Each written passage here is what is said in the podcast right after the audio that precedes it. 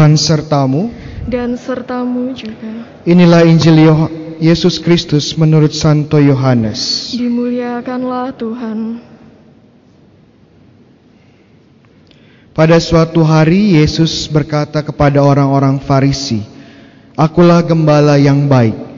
Gembala yang baik memberikan nyawanya bagi domba-dombanya. Sedangkan seorang upahan yang bukan gembala dan yang bukan pemilik domba-domba itu sendiri, ketika melihat serigala datang, meninggalkan domba-domba itu lari, sehingga serigala itu menerkam dan mencerai-beraikan domba-domba itu.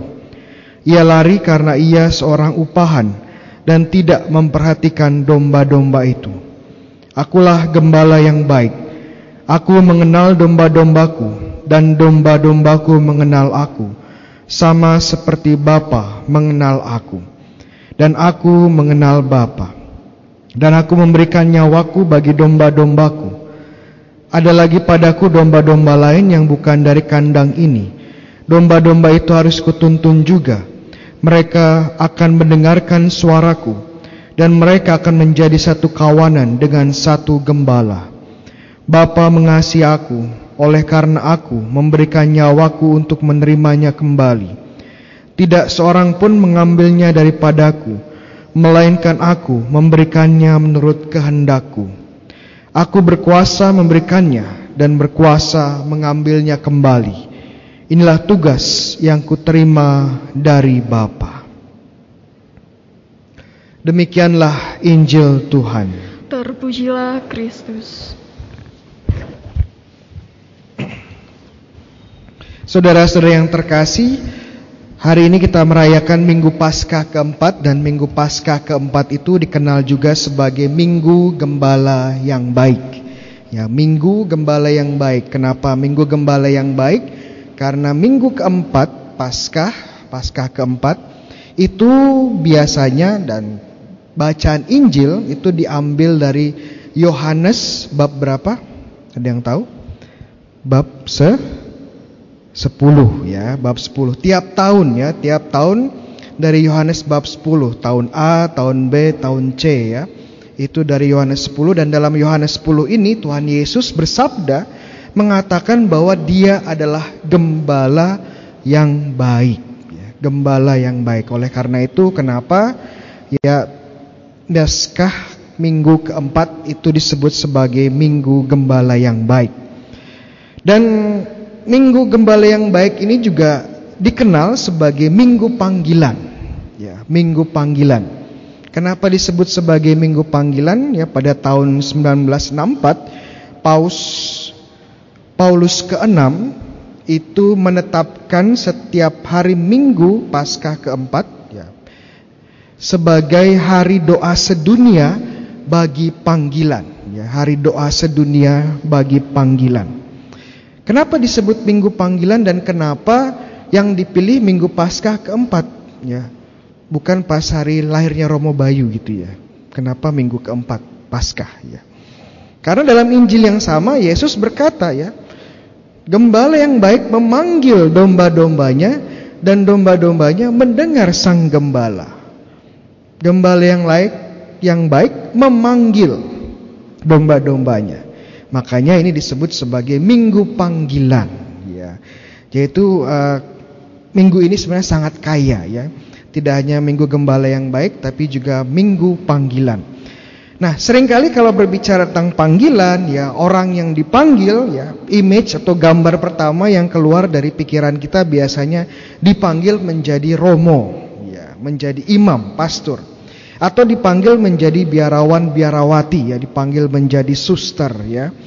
Namun kalau kita baca Injil dengan seksama, ya, Yesus tidak memanggil atau gembala yang baik tidak hanya memanggil, ya sebagian dari domba-dombanya, tidak. Semua kawanan domba dipanggil oleh Yesus. Semua. Ya. Jadi intinya bahwa semua orang, kita semua itu dipanggil. Tidak hanya saya, Romo ya, Romo Adrian, Romo Seto, tidak ya. Tidak hanya suster-suster yang di sini yang dipanggil, tidak. Semua dari kita dipanggil. Dipanggil oleh Sang Gembala Baik. Mungkin saya akan sedikit menerangkan tentang panggilan di dalam gereja Katolik. Ya, panggilan gereja Katolik itu apa aja sih, Romo? Ya. Secara garis besar, ya, secara garis besar kelompoknya bisa dibagi dua, ya. Umat Katolik di seluruh dunia itu bisa dibagi dalam dua kategori besar. Kategori pertama adalah kaum tertahbis. Mereka yang ditahbiskan, mereka yang menerima sakramen imamat. Bahasa teknisnya adalah klerus. Ini adalah contohnya para diakon, ya, kemudian para imam, para uskup. Lah Romo, kalau paus bagaimana? Di mana dia? Ya. Paus di mana? Ya. Paus itu bukan ditahbiskan, ya.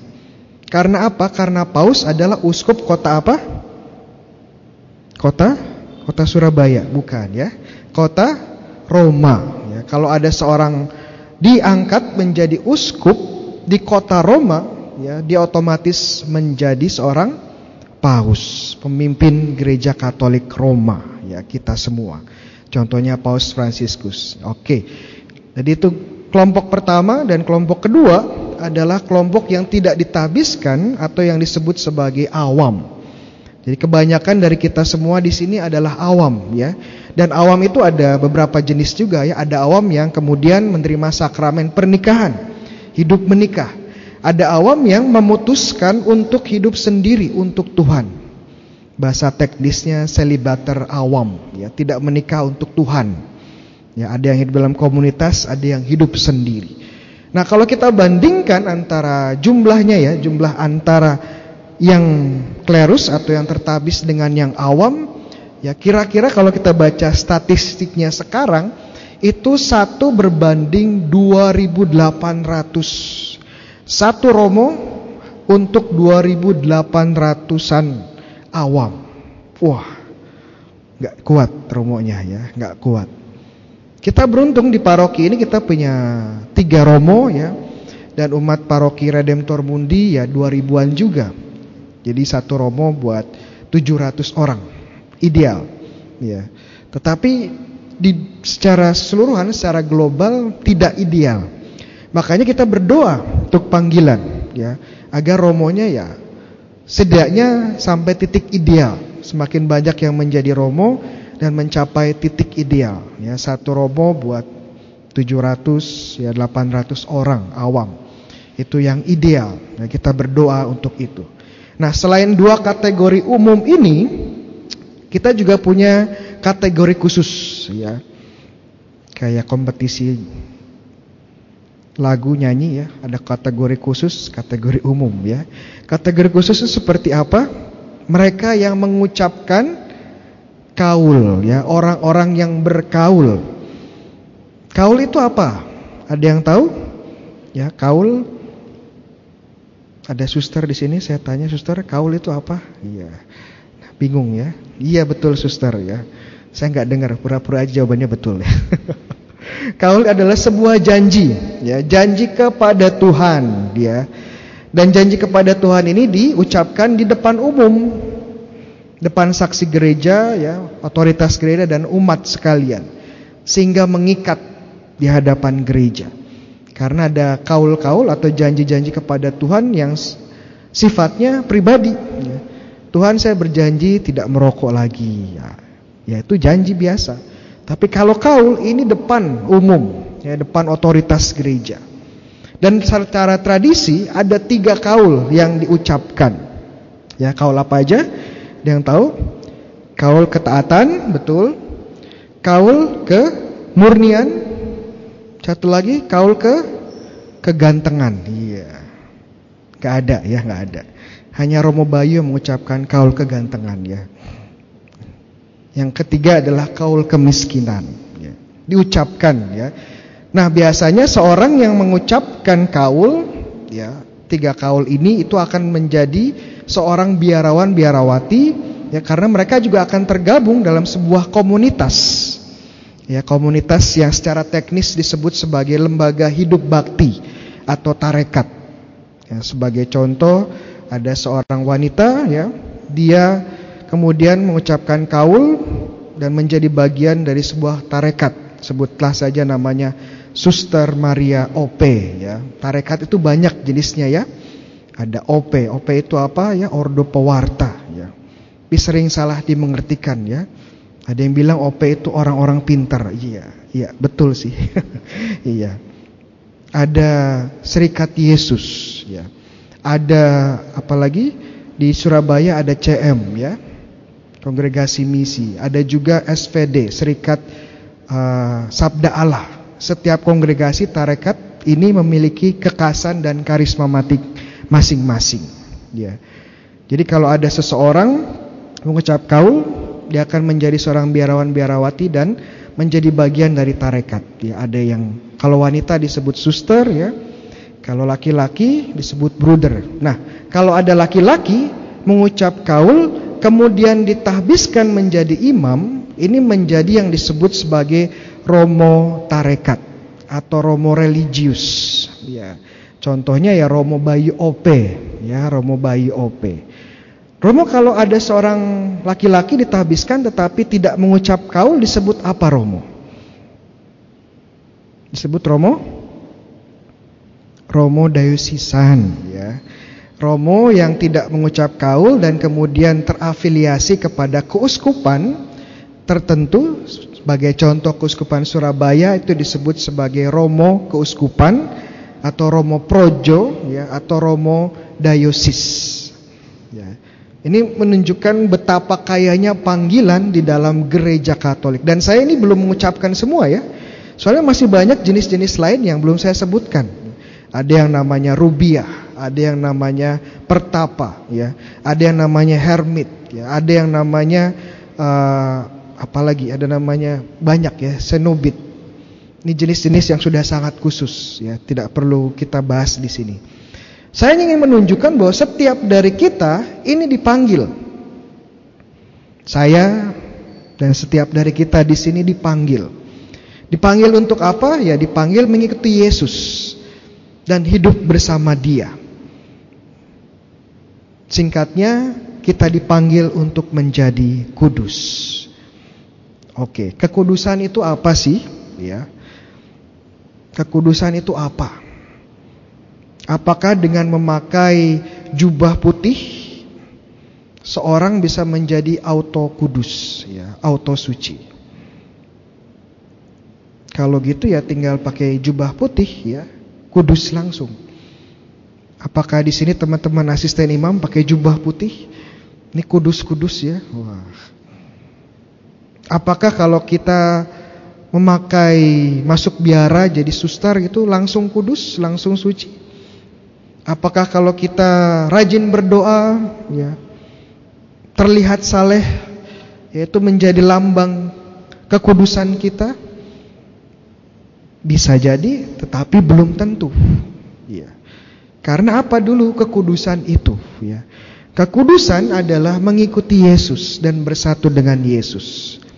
Dan karakteristik, karakteristik Yesus sebagai gembala yang baik dikatakan oleh Yesus sendiri bahwa Dia ya, adalah gembala yang baik karena Dia menyerahkan dirinya, mengorbankan dirinya untuk para domba-dombanya. Jadi kalau mau ikut Yesus, mau bersatu dengan Yesus, kita pun harus bertindak seperti Yesus ya. Mencintai, mengasihi sampai akhir, memberikan diri kita dalam kasih. Makanya ya, ini adalah kunci kekudusan.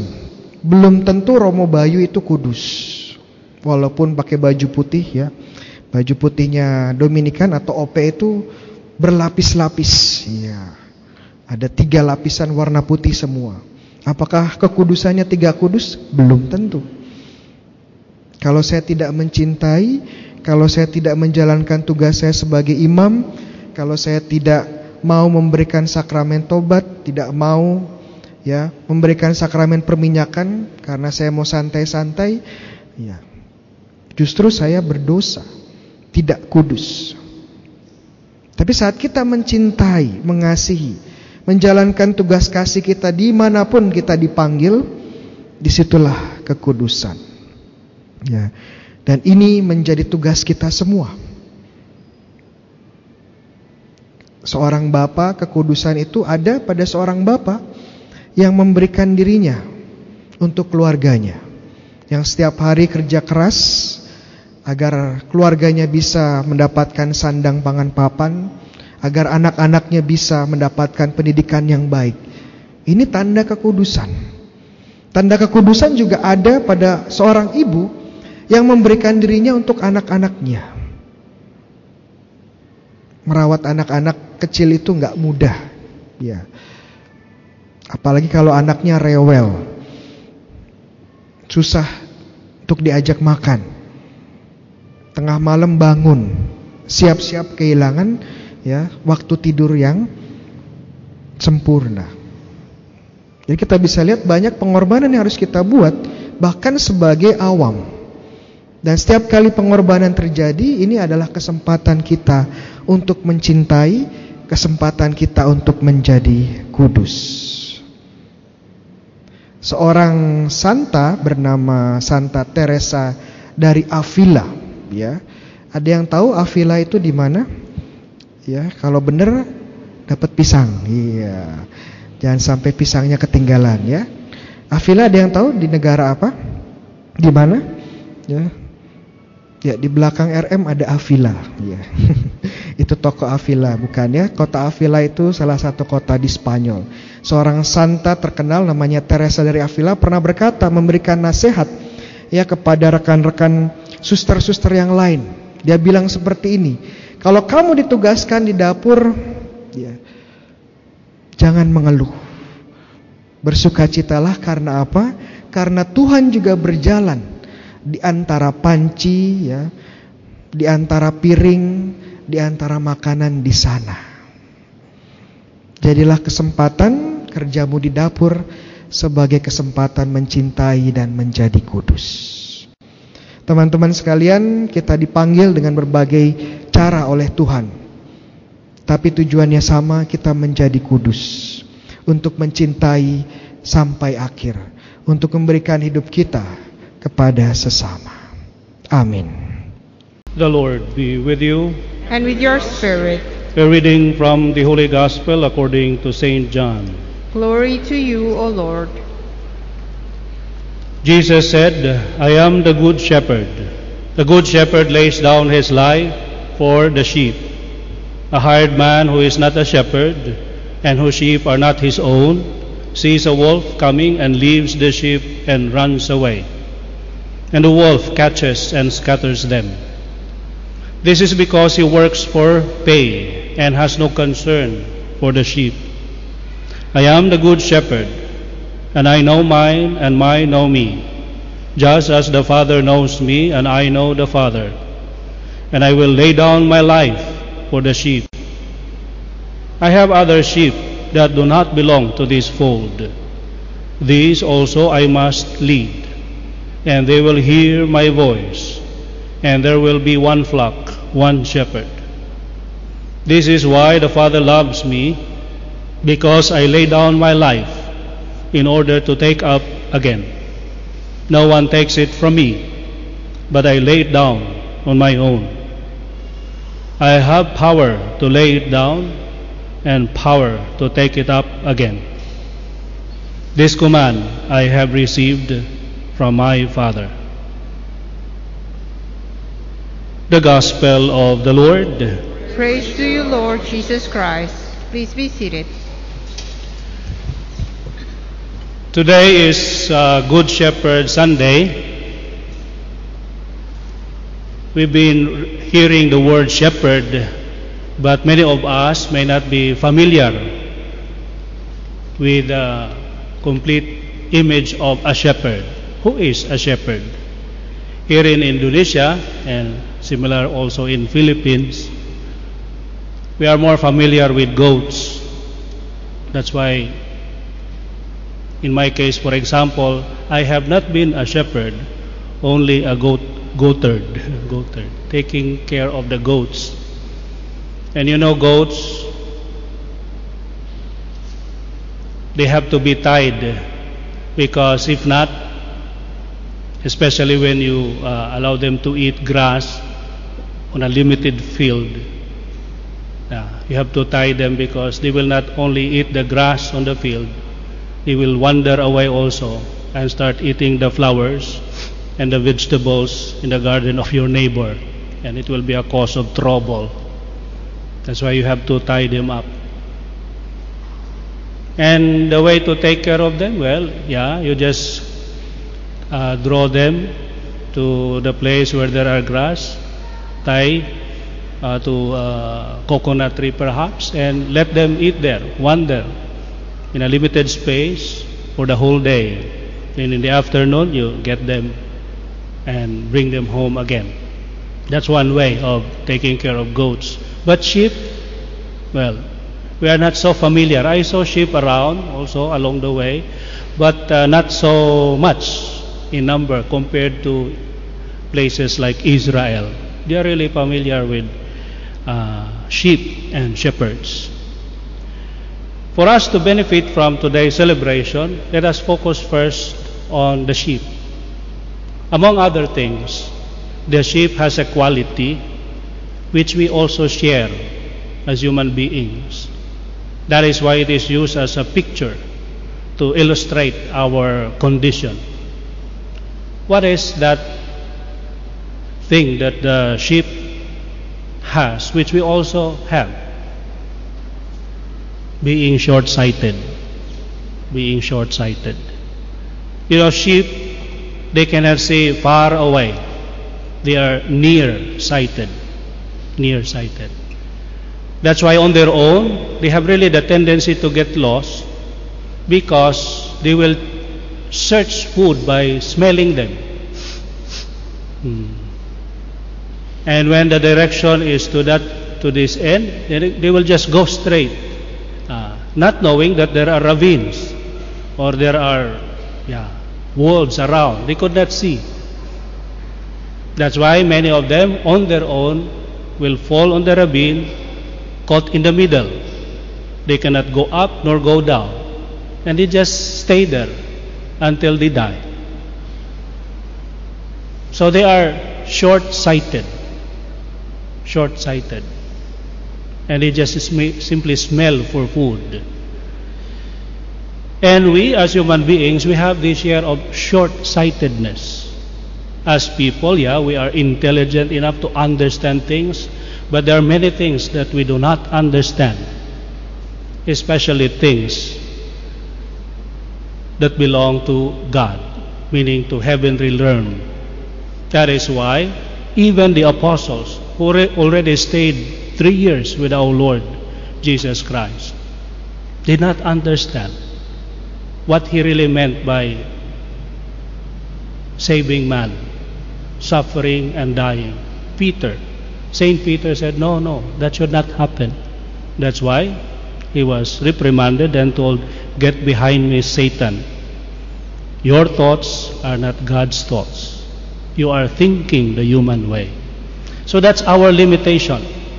That's our limitation. We can hardly understand God's mind. So if we were to overcome this limitation, what are we to do? Let us listen or imitate the ways of the sheep. And what is that? Sharpen. The sheep have they have a very sharp listening skills. That's to compensate perhaps their short-sightedness. They have a very sharp ears, meaning they can discern sounds. And they'll not only discern sound, but the sound of the shepherd, the voice of the shepherd. And that is how the saints overcome their limitations. Many saints still do not understand God's will. In fact, the Blessed Mother also, she did not also understand fully the will of God. There were many things that uh, still not clear to her. When our Lord Jesus Christ was twelve years old and separated from them, He asked the Son, "Why did you do this to us?" Then our Lord Jesus Christ told her, "Why do you search for me? Don't you know that I have to stay at my Father's house?" But the Blessed Mother did not understand. What she did was to keep these things in her heart, meaning to keep on pondering them. But more than pondering them, she had this faith. The faith that enabled her to listen and to be faithful to God. That even if the sight, the things that she sees were irrational, her son being crucified and her son died, still she listens to God's voice, to the Father. She still believed. And in fact, the very instruction of our Blessed Mother to to us, and at that time in Cana to the servants, just do whatever he tells you. Listen to him and do as he says. So this is the quality of a sheep, a very good listener. In YouTube, you can search it. I think the place, I don't know if it was Israel, but there's a group of sheep, many, many sheep. And there were tourists. And one of the attractions was to show that indeed the sheep have these uh, sharp listening skills. So the tourists were asked to call the sheep to produce a voice and see if they will respond. So they started uh, producing voice one, and I heard even one Filipina there in this YouTube. Coo, coo, coo, coo, coo. So the sheep just continue eating. And another one coming and produce another sound. Still the sheep do not respond. Then comes the shepherd.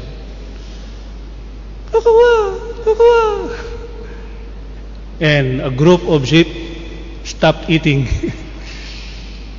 And when the shepherd continues to call them, then they come running. The other sheep did not mind. Only his sheep. That's why they are not afraid. If their flock is mixed with the others, because the shepherd knows that his sheep knows his voice. This is the invitation for all of us, to develop that listening skills, not to listen to any sound that we hear, but only to the sound that comes from God, to his voice.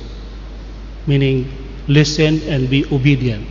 Because if what we do is simply to hear, then it's not sure if we really would obey. But a person who listens carefully, then may be an obedient disciple of our Lord Jesus Christ. At the end of the Gospel, of course, our Lord Jesus Christ mentioned that this command I have received from my Father. So he came because he was commanded. It was out of obedience that he came and offered his life for us. And this command also he gave unto us. He also commanded us. Go to the whole world and multiply. No, no, that was not the command. Go to the whole world and baptize them in the name of the Father and of the Son and of the Holy Spirit. And teach them what I have taught you. Love them as I have loved you. And this is the second point. If we were to benefit from our celebration today, let us not only learn from the sheep, but let us also learn from the shepherd. Who is a shepherd? One who lays down his life for his sheep. The first time I was in Israel, I was privileged to meet our a guy there who gave a very enlightening uh, illustration or explanation of a shepherd. Because I was coming from a context where there were no sheep, only goatherds. So, and you know, those who are tending goats, not all, but many of them are young boys who do not love to go to school, always cut classes. So the parents, okay, yeah, you just tend the goats. ya, sering bolos, ya, nagbobulakbol. So they are not, they are irresponsible. But he said, no, the shepherd actually are very responsible people. They are very much trusted. And he, he gave this explanation. The sheep in countries like this are oftentimes owned by a community, not only by one person. It could be a family, a clan, a group of people. That is why, that is why they are very careful in choosing the shepherd. Because, especially in Israel, the pastures, the so-called verdant pastures, actually is a very difficult place. If you are not trained, what you see are rocks, a piece of land empty. There are no grass actually. But if you look closer, then you will see that there are grass in between the rocks. And that is the work of the shepherd, to search for that pasture or that place where there are grass, and to lead the sheep there. On their own, they will get lost in the process, but with the shepherd, they are safe. Now, these grass are enough for a day. Once they reach that place, they eat and it's consumed. Then the following day, the shepherd has to search for another place. This is the context of give us today our daily bread. Daily bread. The shepherd really provides them a daily food, and he will search and he will guide his sheep to this place, to the so-called verdant pastures. Unlike in our context here, because we are in the tropics, well, grass grow anywhere. So we have an abundant supply, although it's also made difficult with rain, because when the grass is wet, there are bacteria there, and of course when they eat it, the, the, the stomach, well, they will have an upset stomach. That's why it's not also that easy actually to tend goats here. But there they have the grass, very limited, but enough for a day. And the shepherd are there. That's why when somebody is appointed or chosen as a shepherd, he must have proven his credibility. He must be a very good one, since the community trusts him or trust them, because they, it's also possible that in a flock of sheep there are many shepherds who work together. And then they stay there in the in the mountains, very cold, could be very boring for us, but they have this resiliency. And not only difficult weather condition, but also danger of wild animals, lions, wolves, and then of course robbers. That's why, like uh, David, he was able to kill Goliath because he used to hit the head of lions. That was the mistake of Goliath, removing his helmet. So shepherds are very responsible people. They are there as guides. That's why I would like to take as final illustration the organ or the beatbox. Yeah, it's a simple instrument, but the singers, they were able to sing beautifully and in chorus, in unison, because somebody is providing the beat. There is a guide. What if the one playing the organ or the the drums start uh, messing the the beat? It will create chaos and disorder, and even a very good singer would end up disoriented. And that sometimes happens when our influence to other people, instead of making things clear for them, would end up would make them confused. Just like a parent a father, for example, would instruct his daughter, oh, never lie, because it's not good. Then the kid, of course, mm, if you lie, it's not good. So always tell the truth. Okay? Okay.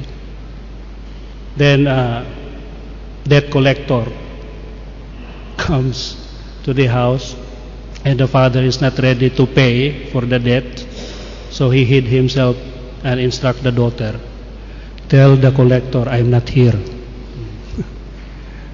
So the daughter was already confused. Yeah? He told me I should not lie. Now he's telling me to lie. So the daughter had a solution. The solution was to tell truthfully the lie. So she told the collector, my father told me that he is not around. So problem solved. Good if we are like this daughter. Or yeah, that's what happens. There are those people who are uh, in between. They are truth tellers, but they are also liars. Really, if we were to imitate the example of our Lord, let us be clear in our message. Our, and our message is only to do the will of the Father. So from the sheep, let us also overcome our short-sightedness by faithfully listening only to God's voice. And as apostles, as followers of our Lord Jesus Christ, let us also imitate the shepherds. And that is to develop this discipline and the ability to do God's will, whatever the cost. A real good shepherd is one who is capable of dying for his sheep. May we have that courage, and may we have that commitment to do God's will as our Lord Jesus Christ. Amen. Tuhan bersamamu dan bersama rohmu. Inilah Yesus Kristus menurut Yohanes. Dimuliakanlah Tuhan. Pada suatu hari Yesus berkata kepada orang-orang Farisi, "Akulah gembala yang baik. Gembala yang baik memberikan nyawanya bagi domba-dombanya. Sedangkan seorang upahan yang bukan gembala dan yang bukan pemilik domba-domba itu sendiri, ketika melihat serigala datang, meninggalkan domba-domba itu lalu lari, sehingga serigala itu menerkam dan mencerai-beraikan domba-domba itu. Ia lari karena ia seorang upahan dan tidak memperhatikan domba-domba itu. Akulah gembala yang baik. Aku mengenal domba-dombaku dan domba-dombaku mengenal aku, sama seperti Bapa mengenal aku dan aku mengenal Bapa. Dan aku memberikan nyawaku bagi domba-dombaku.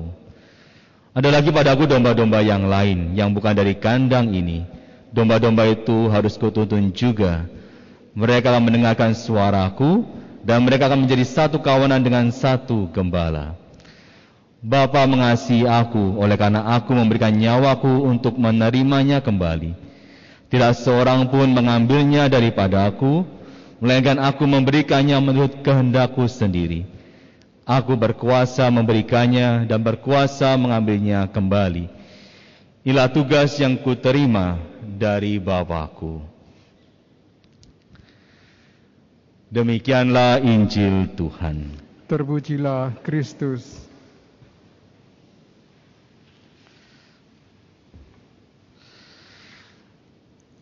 Banyak orang berlomba-lomba untuk mencari kekuasaan. Tetapi kita melihat dalam bacaan hari ini, bagaimana Yesus mengambil sosok seorang gembala. Yesus yang mungkin seorang tukang kayu, tidak pernah tahu apa itu gembala. Tetapi Yesus hari ini menyebut dirinya sebagai seorang gembala yang baik. Gembala menurut ukuran manusia atau ukuran orang di kota adalah sosok yang mungkin tidak ada artinya, dipandang sebelah mata, tidak berkuasa. Tetapi Yesus mengambil sosok ini, di mana Yesus memberikan dirinya sebagai seseorang yang memperhatikan umatnya, memperhatikan pengikutnya. Tapi kalau kita melihat, sebelum Yesus menjadi seorang gembala, Yesus pun seorang pengikut, taat kepada Bapaknya untuk melaksanakan apa yang ditugaskan Bapaknya kepada Yesus. Yesus yang menjadi domba, yang akhirnya juga dipersembahkan ataupun dikorbankan di kayu salib, Yesus tahu bagaimana menjadi seorang, menjadi seekor domba, dan akhirnya Yesus tahu bagaimana menjadi seorang gembala. Gembala yang tentunya jauh dari sorotan dunia ataupun masyarakat, hidupnya tersembunyi, hidupnya jauh dari keluarga, dan selalu berusaha untuk mencari sumber makanan untuk domba-dombanya. Bahkan ini harus jauh, di tempat yang jauh, bahkan keluar dari daerahnya. Dan inilah tugas seorang gembala, untuk memberikan yang terbaik kepada pengikutnya. Domba yang hanya mengikuti gembala kemana pergi, dan gembala yang baik tidak pernah meninggalkan domba-dombanya. Hal yang kedua yang kita lihat, bagaimana Paus Fransiskus menyatakan bahwa seorang gembala yang baik haruslah memiliki bau yang sama dengan dombanya, smelling like sheep. Dan kalau kita melihat, memang pada akhirnya seorang gembala harus hidup dengan domba-dombanya. Tetapi lebih daripada itu, seorang gembala mempunyai peran yang lebih utama dalam memperhatikan kesejahteraan domba-dombanya. Dan Yesus memberikan arahan kepada kita, memberikan iman kepada kita, dan terlebih lagi Yesus memberikan dirinya kepada kita supaya kita beroleh keselamatan. Dan bagaimana kita bisa mengikuti Yesus sebagai seorang gembala yang baik, ini tentunya kita perlu hari demi hari membangun rasa kasih kita, pengenalan kita terhadap Yesus Kristus. Kalau dari bacaan Mazmur, mungkin kita pernah mendengarkan bagaimana Mas, Mazmur itu dikatakan bahwa seorang gembala akan selalu mengantarkan kepada padang yang hijau untuk menunjukkan kehidupan. Tetapi di sini kita diminta untuk mengenal, mengasihi gembala yang baik, mengasihi Kristus. Bukan hanya tahu akan Mazmur, tetapi kita diminta untuk mengenal dan mengasihi gembala yang baik. Pada hari ini gereja juga merayakan Hari Minggu Panggilan, di mana gereja memohon, gereja juga meminta, memanggil anak-anak muda untuk menjadi pengikut Kristus, untuk melayani gereja dan umatnya. Dan tentunya panggilan ini datang dari seruan atau bisikan dari seorang gembala, gembala yang baik yang memanggil setiap orang memanggil anak-anak muda untuk melayani. Bila mereka bisa berjumpa, bila mereka bisa menemukan gembala yang baik, tentunya mereka akan memberikan dirinya juga untuk mengikuti sang gembala itu. Semoga dalam masa Paskah ini kita dibentuk hari demi hari untuk membangun, untuk menumbuhkan pengenalan diri kita, rasa kasih kita kepada gembala yang baik, dan bagaimana kehidupan kita diubah, dibentuk oleh Tuhan sendiri, sehingga kita juga dipanggil untuk menjadi gembala-gembala di dalam keluarga kita, dalam gereja kita, dan masyarakat kita. Dan semoga kita juga berdoa untuk anak-anak muda dimanapun mereka berada, semoga mereka juga tersentuh, mereka juga merasa terpanggil oleh gembala yang baik, yakni Kristus sendiri, yang memanggil mereka secara khusus dalam pelayanannya untuk menggembalakan umat dan gereja.